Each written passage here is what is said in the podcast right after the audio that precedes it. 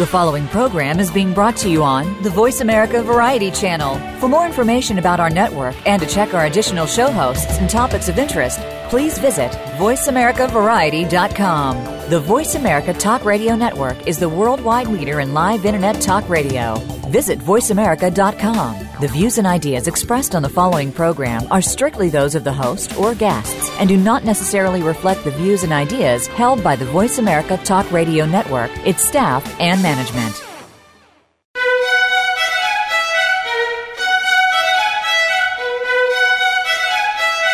Welcome to Museum Life with Carol Bossert. Museums are important whether we work in them, for them, or simply love visiting them. Throughout history, people have collected things and put them on display to enjoy. But today's museums offer much more than rooms filled with stuff. They provide places to learn and share experiences with family and friends, as well as sanctuaries to unplug, rest, and refresh. On today's show, we'll discuss how museums can remain relevant and sustainable reach out to new audiences, and remain attuned to cultural and technological trends. Now, here's your host, Carol Bossert. Welcome uh, to another edition of Museum Life. I'm glad you've joined us uh, this morning. Uh, as you know, over the last uh, month or so, I have been featuring my colleagues that I met uh, this past November at the uh, MCN conference, Museum Computer Network conference. Uh, I've had Carolyn Royston on. I've had Nik Honeysett on, and uh, this is not last but, but least, but this is one of my favorite colleagues that I've gotten to know over the last couple of years, Liz Neely. Uh, Liz uh, has been very involved in the Museum Computer Network. Uh, I know we'll talk a little bit about that, but the other thing that's so fabulous, and this is congratulations are in order, virtual balloons as we do on the show. Liz has recently joined the American Alliance of Museums here in Washington, so she's a neighbor, and she has taken on the new position of Senior Director for Integrated Content.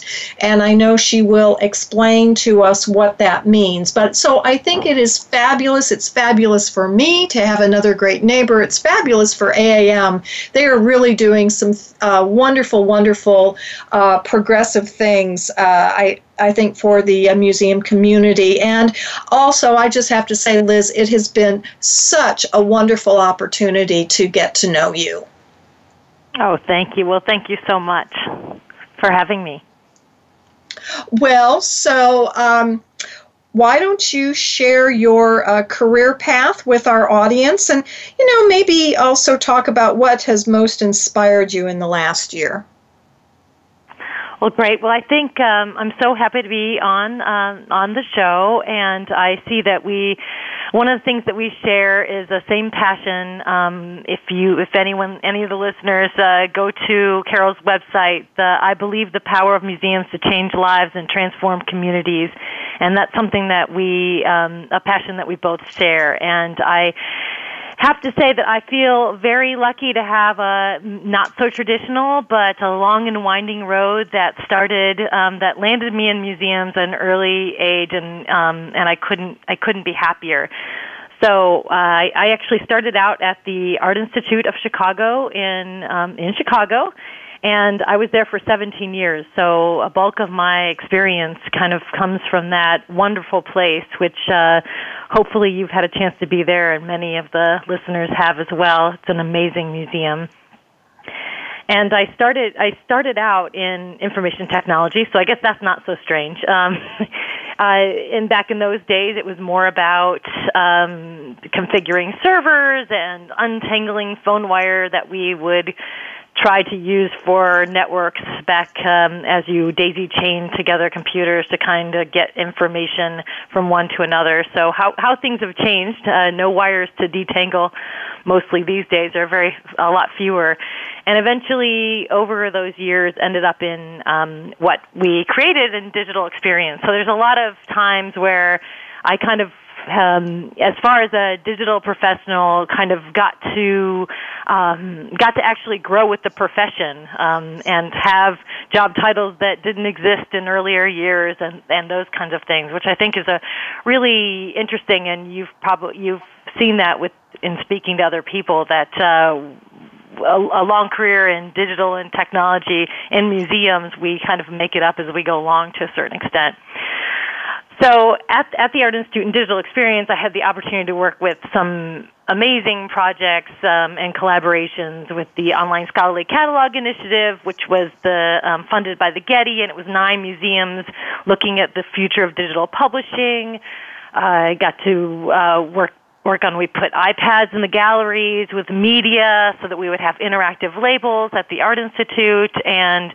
Um, one of the final projects that I uh, worked on is uh, got a an innovation grant from the IMLS to look at 3D printing and how 3D printing affects a um, uh, a the public's experience with the collection? Um, is it does it deepen your appreciation when you start making with it or manipulating the collection or have this kind of physical um, embodiment um, through 3D printing and scanning, which was a fascinating project and just working at the Art Institute was amazing as as working in museums because especially with technology we work collaboratively to connect a lot of different people so I got to work with curators and educators and conservation professionals the list goes on and um, eventually also got a lot of um, artists involved in projects so that we could um, what I was really advocating was um, what's how we could kind of work differently all together um, in, in, using methods of experimentation of art making, um, whether that's through 3D printing or and then just through research and experiment. So um, then I made the crazy move to. Um, so that was about uh, two and a half years ago that I left the Art Institute and uh, I decided that being a risk taker and saying everyone should experiment, I moved to the mountains uh, of Taos, New Mexico for um, for a couple of years and got to serve as the interim curator at the Harwood Museum of Art, which is a smaller art museum in um, that focuses on the art of um, of Taos, which is this amazing community that um, has a pueblo that's the longest continuously lived in settlement in the in North America. It's been occupied by a thousand years by um, by Native Americans um, by um, a Hispanic population since um, that uh, originates from the 1500s, and so many of the cultures are still like that. And it was a an art colony, um, an Anglo art colony that started out at the beginning of the. Um, uh, 20th century. So it was an amazing place to kind of look at the to be part of a museum that was of the community history of art in that community and to um, serve in that way, and also got involved in doing participatory and contemporary art down there. So, with that small museum experience and large museum experience, and really enjoying working across uh, with across all different um, kinds of profession, when um, the AAM opportunity came up, and as you mentioned, ha- I served on MCN's board for um, four years and led the conference co-led the conference with Koven um, Smith for uh, a couple years, and then was the vice president and the president, and and so I was really committed to all these different aspects of the field. So the AAM opportunity came up to kind of uh, work in the in supporting the field and um, and the different the many different facets of it. And I am thrilled to be here and with the big community of museum people in DC and of course work with everyone across the world that's working in museums. So that's uh, that's what got me here. What inspires me is really again what um, the quote is that I think that um, museums really do have this um, aspects and, and, and we are just exploring the very I, nugget of it, I think we can move this much further, and I think it's all about how do we, um, you know, being being uh, at my core a technologist and wanting to use that com- to communicate with one another. How do we how do we really further this mission of helping museums? to really activate and be all that they can be um, in this transformation of of who we are in recognition of where we come from and of being dialogue spaces and places that um, that inspire creativity. Uh, that's that's really what inspires me. I I know that we have a, there are a lot of different kinds of museums, and um, it's really about how we use um, whether it's object based or um, or theme based, how we use those kinds of mechanisms to bring together our communities, to talk about things, to have new dialogues, and to be inspired to well, change the world. Uh, yes, and that's no no small task.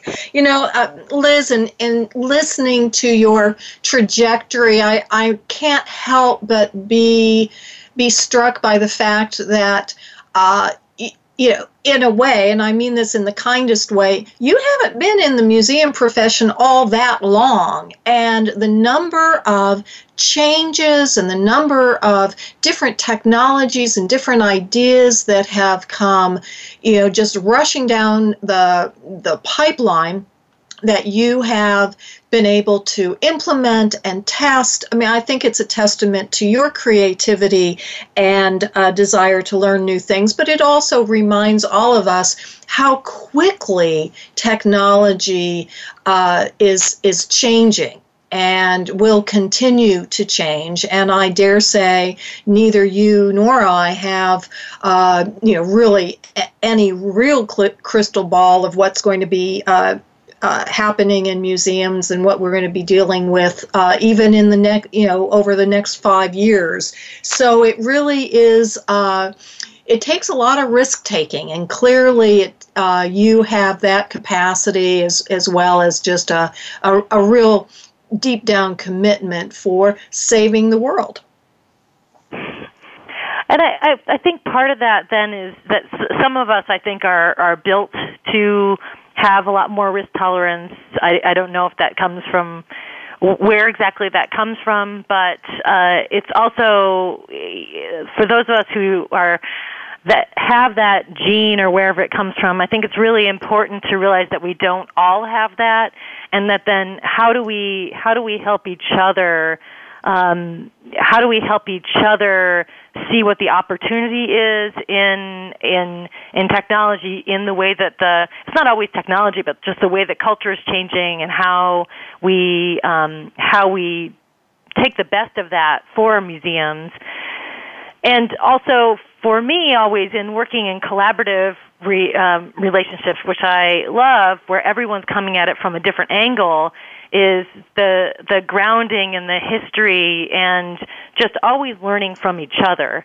Um, so we all add something to the equation. I might be someone that is willing to try this, try that, and and give up on something that even if I've spent time on it, but then um, someone else from a team has has um, has different qualities or different backgrounds, and if we all learn from each other, so um, because it, it is a challenge, even though I love technology and I um, am energized by the pace of change, it is also a big challenge for museums to always figure out how we can how we can embrace that, how we can make the most of it um, without getting on a, a treadmill that's going too quickly that will fall off the back of it. So it's it's really it's really something that none of us can do on our own. We have to do it together.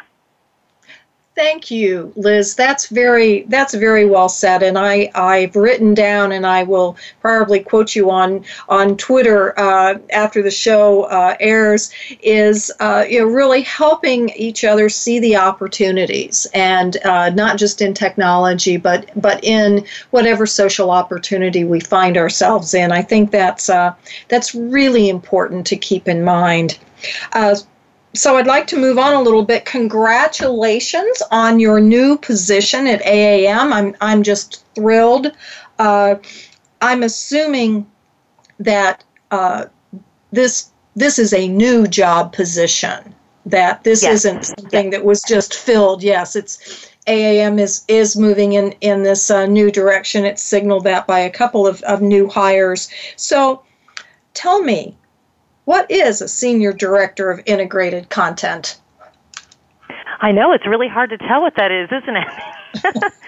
um, I'm I'm thrilled to be here, and in, indeed, this is a new position and a new team. Which, uh, if uh, in reading through uh, what I just uh, talked about, I, I I love new things, uh, so that's that's particularly exciting as well. And what we're really looking at is AAM being this go-to place for the museum workforce to find inspiration, best practices, the opportunity to exchange ideas, and the tools to advocate. So that's something, that's kind of a core vision that I have um, as part of our team. And it's really, when we say integrated content, it's really about content strategy. Um, it's about the ability and content strategy is about the deliver to the right person at the right time the right content and so it's interesting that the title says content but content on its own is we, we know that there's a lot of content out there right um, now the inf- information is is this big cloud out there and so what's really important is content strategy in terms of context instead of content. So we used to say in the field, content is king. Well, it's very important. Um, but context is right up there. So um, context to, say that it's getting to the right person in the right way at the right time, so that's not just masses of um, information. I'm a little worried. They just started vacuuming. I'm, I don't know if you can edit that. Sure. No, don't um, not, not not a worry at all. Um, okay, okay. I'm very sorry. Okay.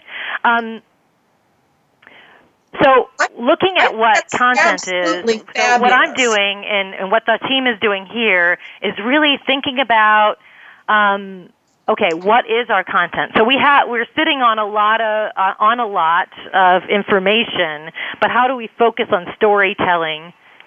And um, and then how are we delivering it? So the we want to make a sorry, I just caught his eye. um, so how are we how are we delivering it? So um, we want to have a content rich website that shares these museum stories, and then who are we delivering it to? So what are the audience needs across the museum professional profession?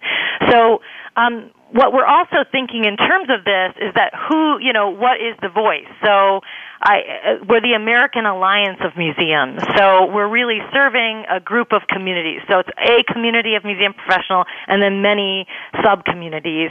And so um, how do we how do we allow that to how do we share the voice of that so it's not just um, me telling stories about the uh, about museums, but it's also engaging and giving a platform for other people to tell their stories about their museums, about their profession, about where they're coming from, and just also using that content to connect people because yes, we want to hear what the best practices are and what is um, and what are the things that inspire at, at any given time.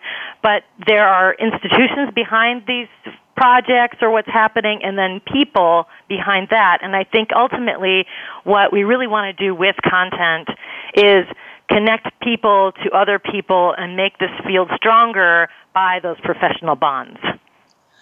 That and um, that will also happen through um, uh, uh, that that will happen also by not by thinking about who are the other affiliate areas and working with in partnership with our professional networks with with um, our affiliates and with people across the field so that it's really we want to engage the community and what the the unique opportunity that AAM has to offer and in, in um, well we have we have many opportunities, but one unique one is that, you, as you've mentioned in the last few weeks, there are a lot of there are uh, sub conferences and groups that um, are smaller and look at certain niche areas and how can I work with them and with um, with our networks to um, give what AAM has to offer because what we have to offer is is a broad kind of that um, different professions can talk to one another and you know, our you know our membership right now, and also this is depth into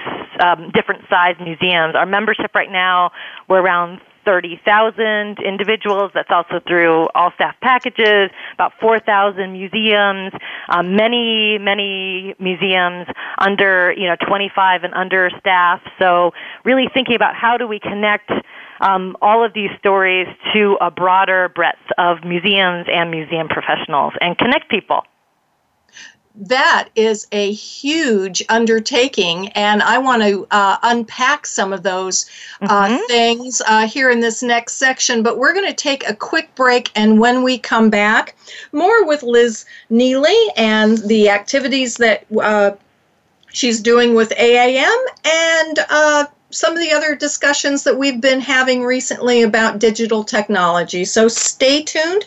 There's much more to come. Uh, this is Carol Bossert for Museum Life. Stay tuned.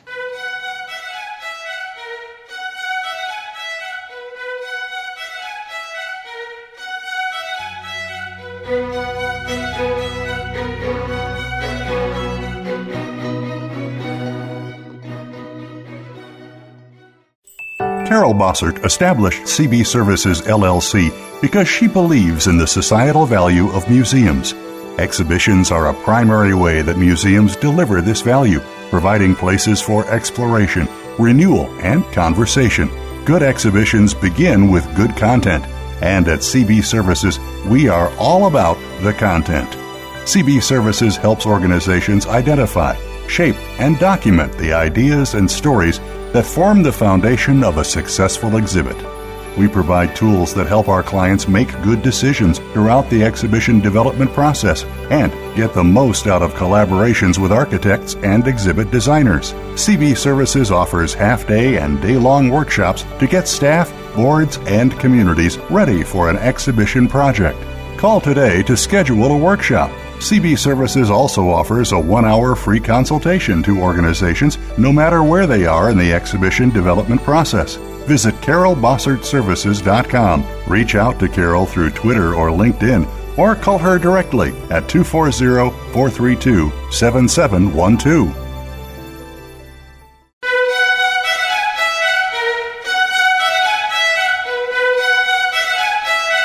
You're tuned into Museum Life with Carol Bossert. To reach our program today, please call 1 866 472 5788. That's 1 866 472 5788. Or send an email to carol.bossert at verizon.net. Now, back to Museum Life. Welcome back. This is Carol Bossert, and I am here with Liz Neely. Uh, and she is the newly minted, newly appointed Senior Director for Integrated Content at the American Alliance of Museums. And we're going to hear be hearing a lot about AAM in the in the coming months. Uh, Laura doesn't know that know it yet, but I will get her back on the show in the next couple of of weeks here uh, in the new year to uh, share with us from her perspective some of the new things that AAM is doing uh, but this is certainly, I think, a wonderful harbinger for things to come, uh, really embracing uh, not only the digital opportunities, but just the the acknowledgement that we are a varied uh, and uh, eclectic field, and AAM uh, really has its work cut out for them uh, to bring us all together. And and Liz, if you don't mind, uh, you were saying a couple of things at uh, at the end of that last segment that I just I really want to go back and and uh, you know, pick your brain about a little bit. And one of them was, uh, you know, at one point we had all said you know that content was king. Everything you know on digital media is the content, and who has the content, and who owns the content, and but but what you're saying is that it's not just the content.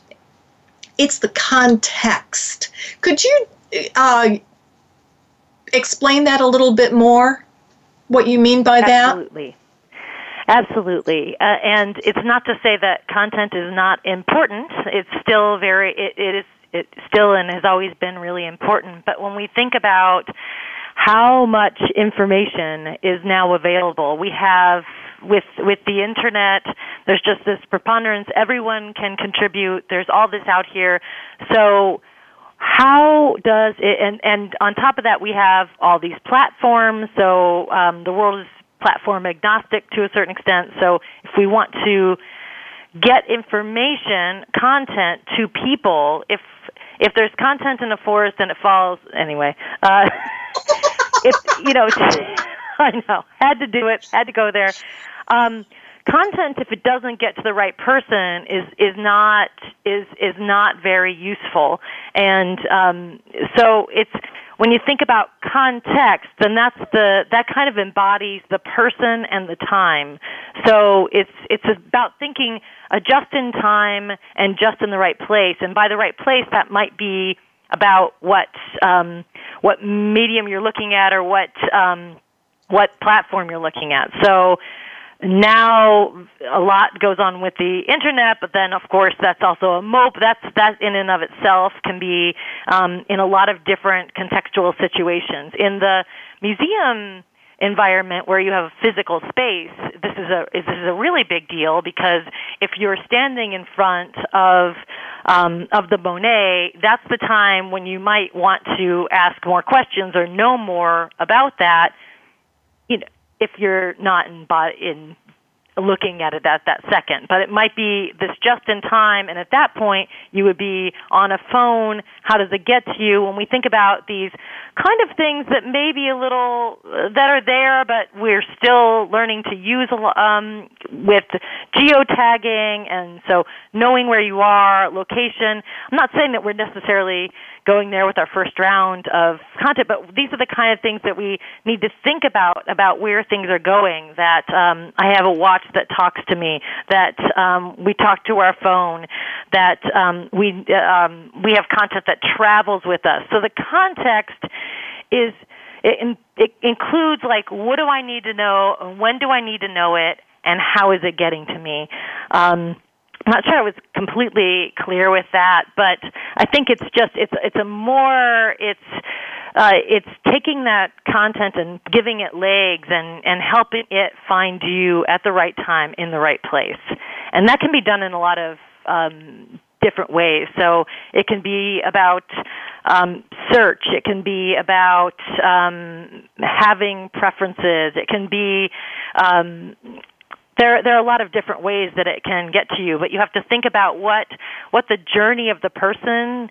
Uh, there's this um, retail has been looking at um, customer customer journey mapping, and some museums have also done this in their physical spaces of looking at I'm a person and what are the different places uh, what are the different points, touch points that I have, and what is the information that you need at any given time. And so we're also thinking about that in terms of content and information. Uh, I I need a sample document, or I need to learn about this at a certain time. So. Uh, that I think it's really something that we're all still grappling with. What's the perfect way of doing that? Um, but it's it's a I think it's really important now, and it's going to be even more important as we move forward with different devices and smart wearables and those kinds of things. You know, Liz, what what I'm I'm thinking of, and of course, you know, A- AAM and your position is straddling both. How do you know? How can we enable museums to think uh, critically about? Uh, how to provide this context for their audiences, for, for visitors. But you're also talking about how can we provide that context for each other within the profession. And I've said this, and I've I've certainly experienced it myself, uh, uh, uh, particularly when I worked in museums. Uh, it, it's a, it can be a lonely place. Uh, it can be a little isolating. You know, you talk to each other, but maybe you don't know uh, the the most recent research on a topic. And because we don't have a lot of publications, uh, you know, there's Curator, of course, which is fabulous, but uh, you know, there aren't a lot of other other publications out there for us to uh, get timely information to each other. So it sounds as if what you're you're going to be thinking about doing is creating AAM to be my best museum buddy. Absolutely. I, I really hope that happens.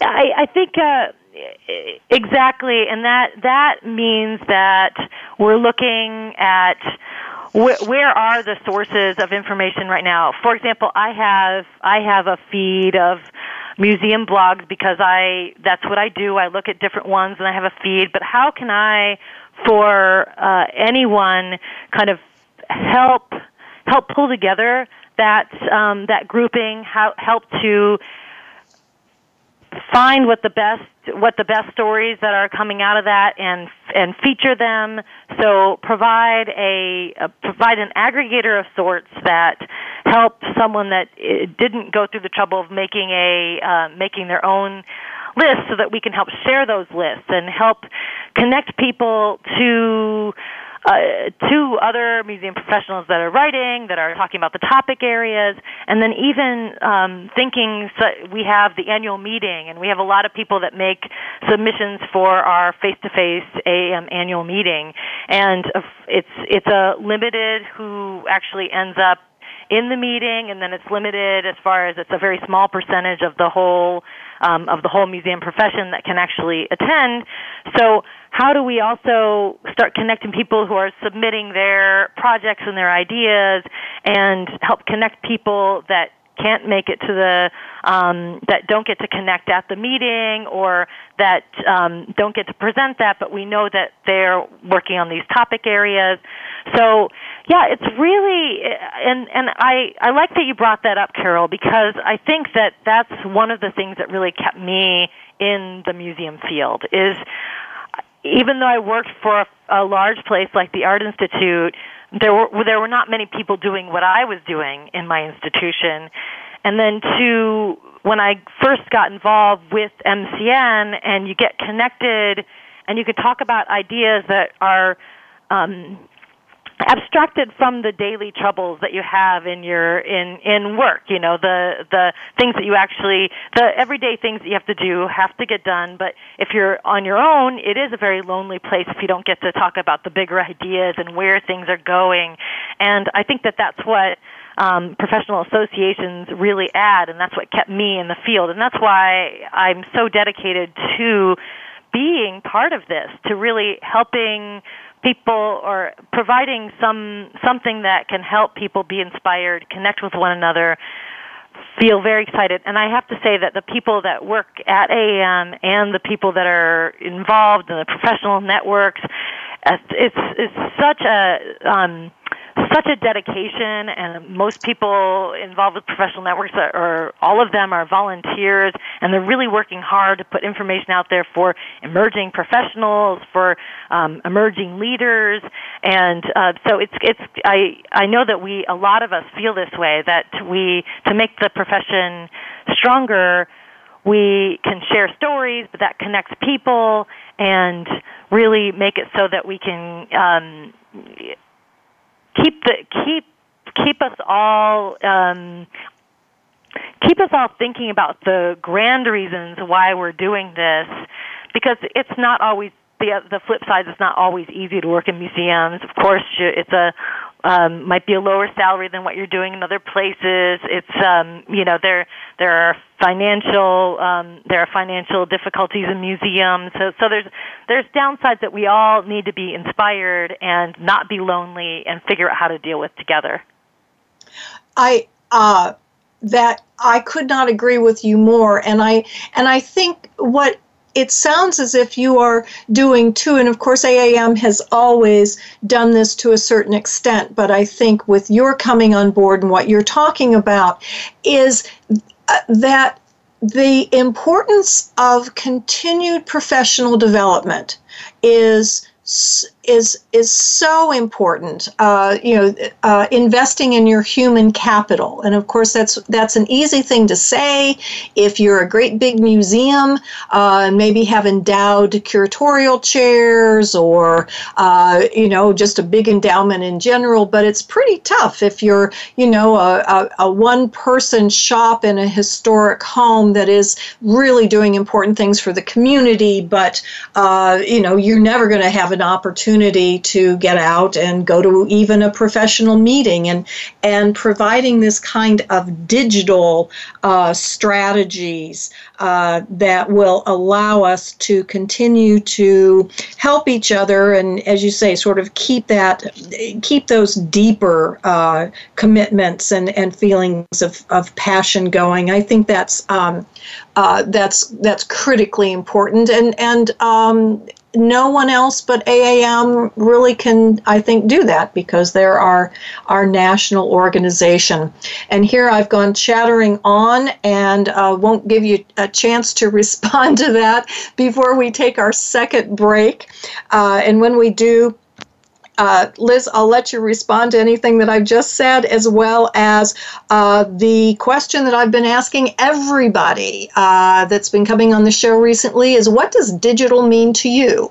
So stay tuned, everyone. Uh, I'm going to give Liz a little minute to think about that while we go to a short break. And when we come back, uh, Liz's answer uh, more about talking about current issues in museums. And remember, you can always contact me, uh, carol.bossert at verizon.net or through Twitter at MuseWrite. Uh, tell me what topics you think we should be talking about in the field. So we'll be back in a moment. Stay tuned.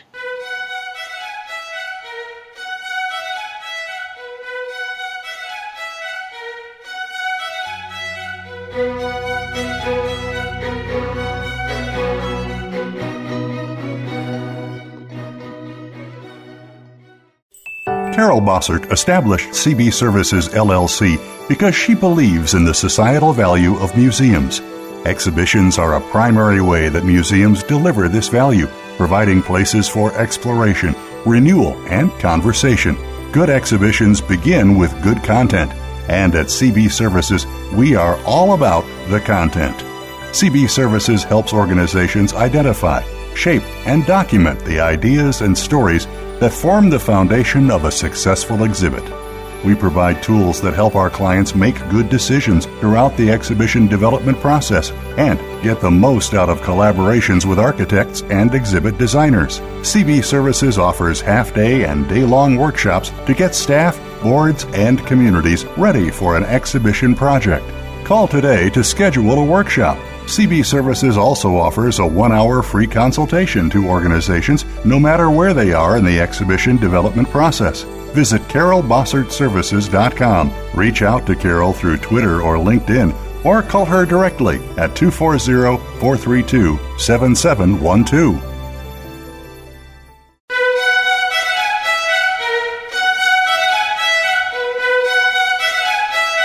You're tuned into Museum Life with Carol Bossert. To reach our program today, please call 1 866 472 5788. That's 1 866 472 5788. Or send an email to carol.bossert at verizon.net. Now, back to museum life. Welcome back. This is Carol Bossert. You're listening to Museum Life. And before I finish up, um, uh, Liz, I right before break I ask you, uh, you know, the word of the month is digital. So what you know, what does that word mean to you? it's a because I'm a um, at at my heart I'm a technologist. Uh, I'm definitely have overthought the word digital. Um, it's it's a tricky word. Uh, it's it's the intangible bits and bytes that travel invisibly through the air. Um, it's uh, disembodiment, um, physical being physically being in one place but present in another. Um, it's got addiction issues because of that, um, which is a whole other story that. Um, that is an interesting um, kind of thing to dive into in another uh, another arena. Um, but I think a lot of it is the core is that it's communi- it's it's really providing new ways of communication. It's the driver behind the rapid pa- change in our the rapid pace of our cultural change, and it's ubiquitous. So um, a lot of people are also talking about that we really we're kind of in a post-digital world because it's so in it's so intertwined into everything that we do that you can't really make that divide between what is digital and what isn't digital any longer. But I think that for me it's all this is very fascinating, and and I know that you get really philosophical about it. But I um, I mentioned before that I'd gotten into um, really gotten really fascinated with 3D printing and and the maker movement.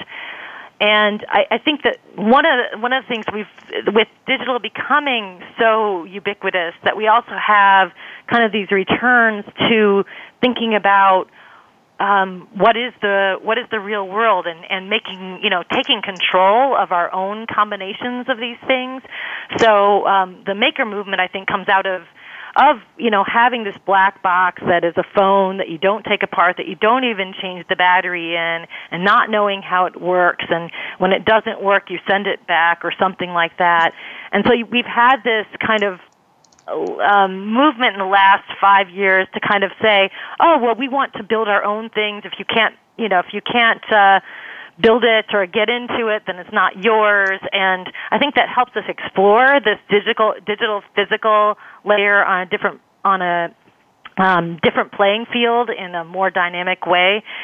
And at its best, then we have control over, to a certain extent, over how we think about these things and remember that they can inspire us to use them for um, use digital and making and and um, that there's still we have control over what those do and then you get into experimentation iteration collaboration and that also informs how we can communicate in our in our museums and how we think differently about traversing um, traversing the ubiquity of digital and having some control over it. So um, that's my long-winded way of saying that I think it's just it's a really interesting um, dynamic that we have, and I think the most important thing is knowing that there is there are good aspects to it and bad aspects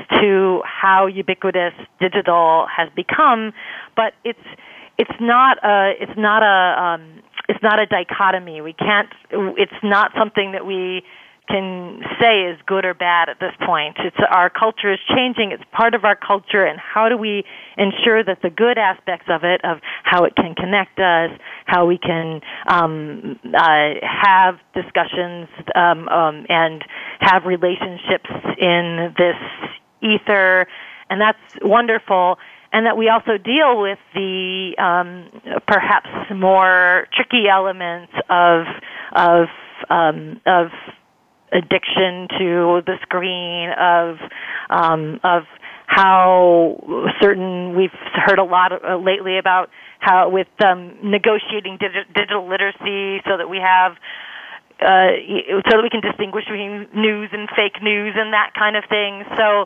um, it, it is who we are now, and I think it's part of um, uh, literacy of the contem- of contemporary life. But there's also very good aspects to it that help us be iterative and um, and and help us navigate the world as it moves forward.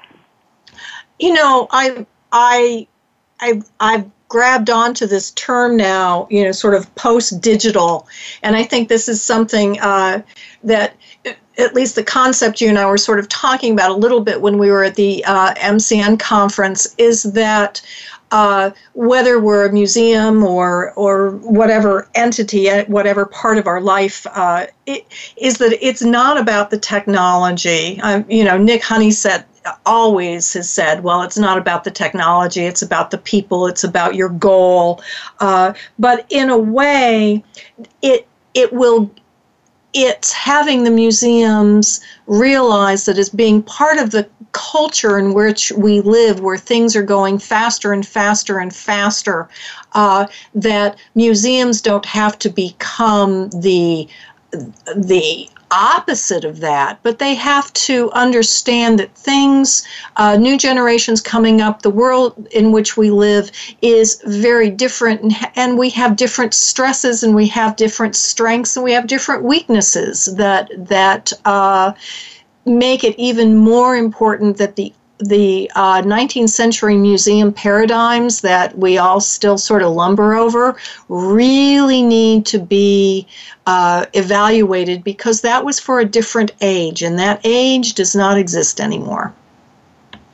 I, I definitely agree, and I think as we see uh, that it really is about how do we how do museums connect with people and that may or may not it really it has to be in alignment whatever the mission is of your organization really re- really thinking about how it's communicating with people with its communities its audience it's um, and I, I think what we see with um, if we look at the evolution of um, of of job titles in the in the technology field um, is that you see some people. You know, you had um, tech, technology, and then it's digital, and then you get digital experience, um, all the way up to now you have new fields. Um, now that these aren't necessarily coming out of digital, but I think it's definitely affected by us, museums looking at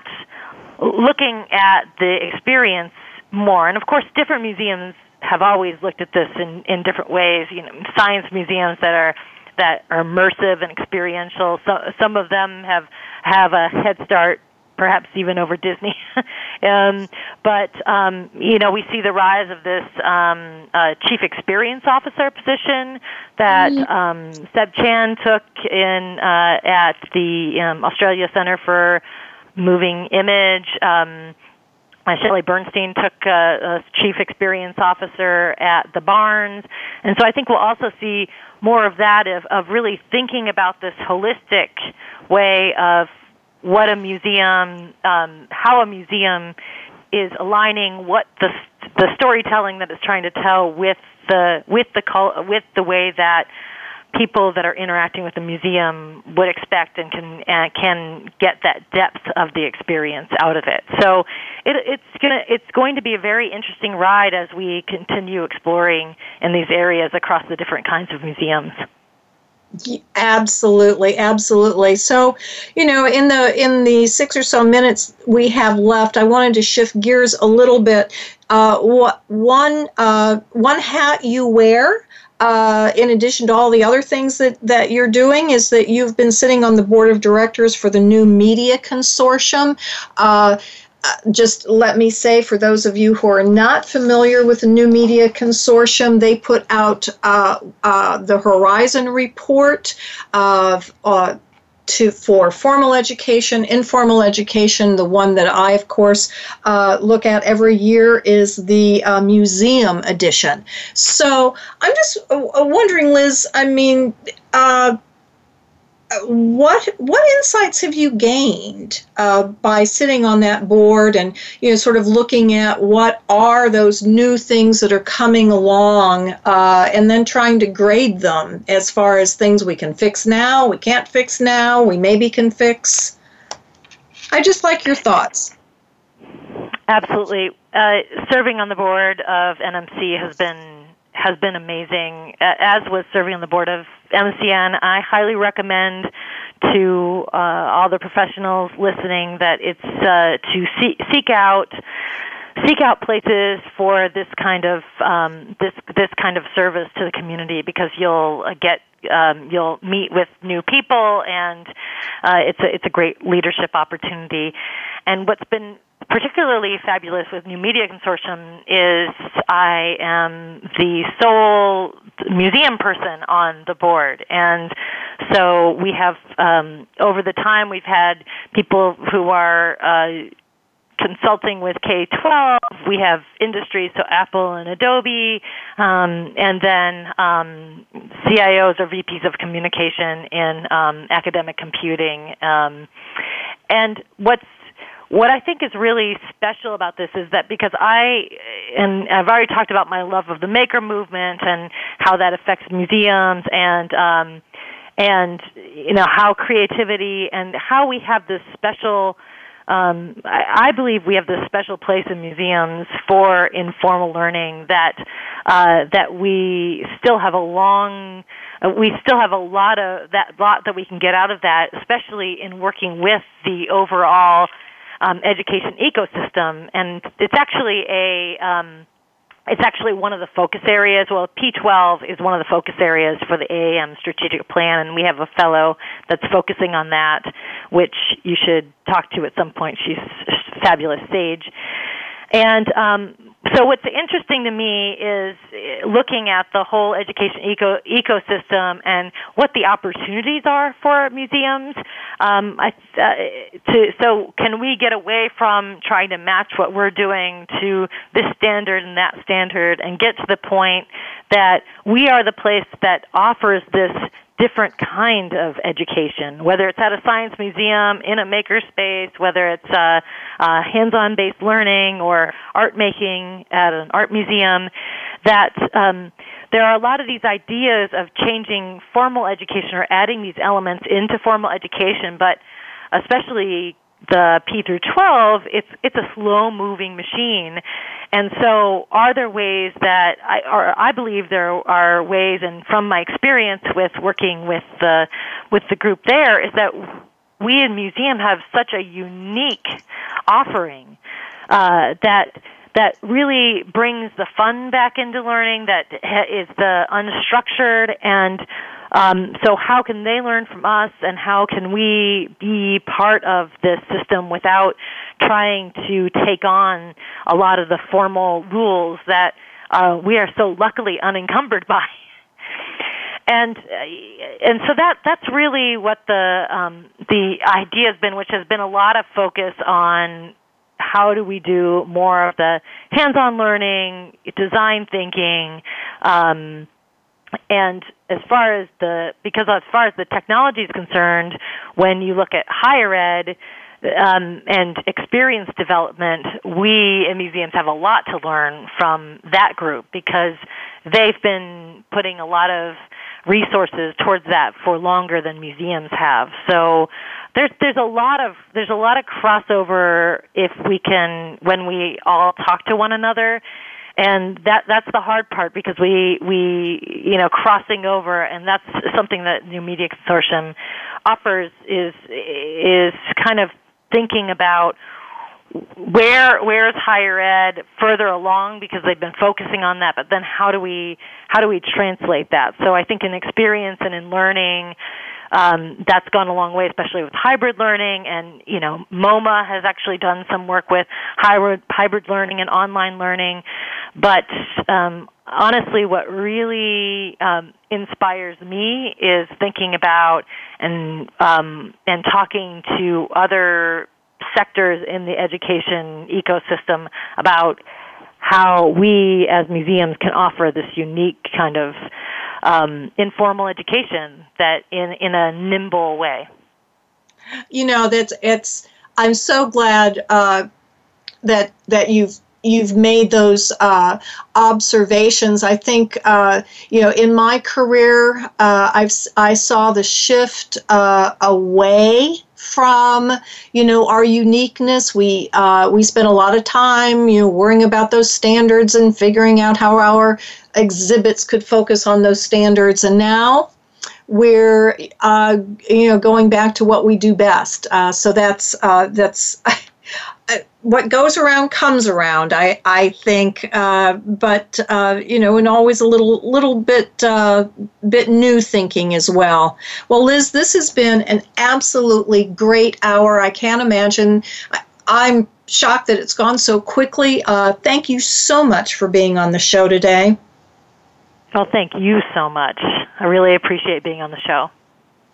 And uh, so, for all of my listeners, uh, make sure to uh, contact Liz, uh, uh, meet her at meetings, let her know what uh, what AAM can do, as well as all of the the wonderful staff at AAM. They're here to serve us. And because I didn't do it before, let me take this opportunity to wel- wish everyone uh, a happy new year. Uh, good hope uh, and heartfelt uh, love goes out to all of you for 2017. Uh, we'll be back next week with another edition of, of Museum Life. Until then, this is Carol Bossert. Thanks for listening.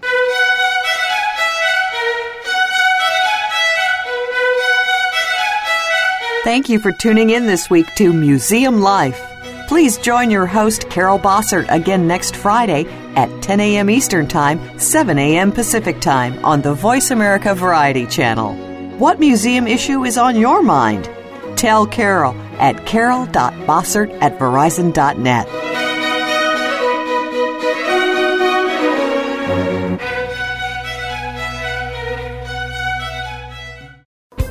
Thanks again for listening to the preceding program, brought to you on the Voice America Variety Channel. For more information about our network and to check out additional show hosts and topics of interest, please visit VoiceAmericaVariety.com. The Voice America Talk Radio Network is the worldwide leader in live Internet talk radio. Visit VoiceAmerica.com. The views and ideas expressed on the preceding program are strictly those of the hosts or guests and do not necessarily reflect the views and ideas held by Voice America Talk Radio Network its staff, and management.